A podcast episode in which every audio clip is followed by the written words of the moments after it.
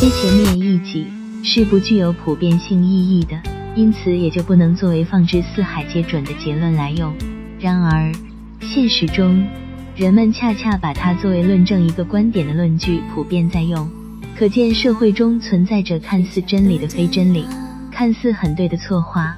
在这种论证中，反方很简单，只需问一句：谁告诉你耳听一定为虚，眼见一定为实？正方后面所有论述或结论就会被全盘否定。看来，用数学来解读语文，还有很好的纠错功能。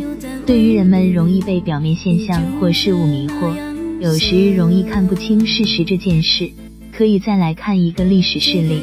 在古代皇帝中，和佛教渊源比较深的南朝梁武帝算是很有代表性的一位。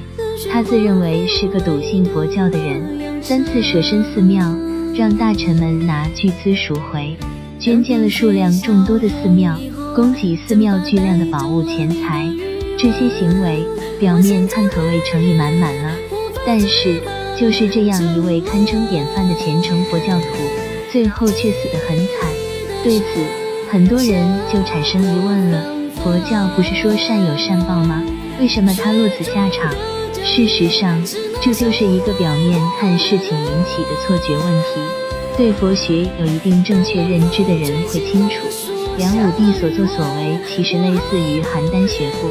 根本没有涉及佛学的实质，或许不能说他全迷迷信，应该也是个半迷。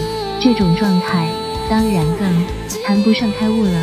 难怪那时从古印度远道而来，后来开创中国禅宗的达摩祖师就说他没有功德可言，他的凄惨落幕和真正的佛学没有必然关系。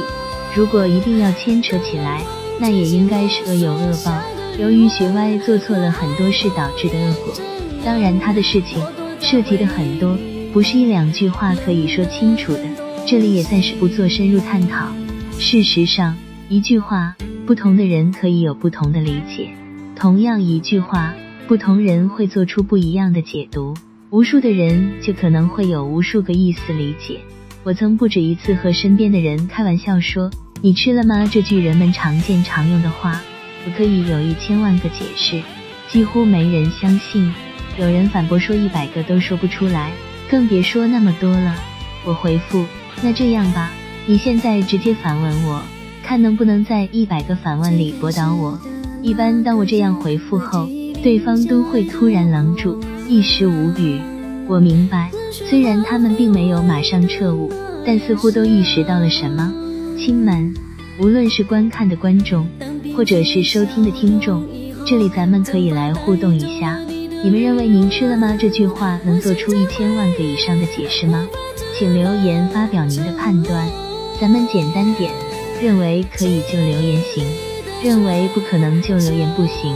我先在此谢谢您的辛苦了，未完待续。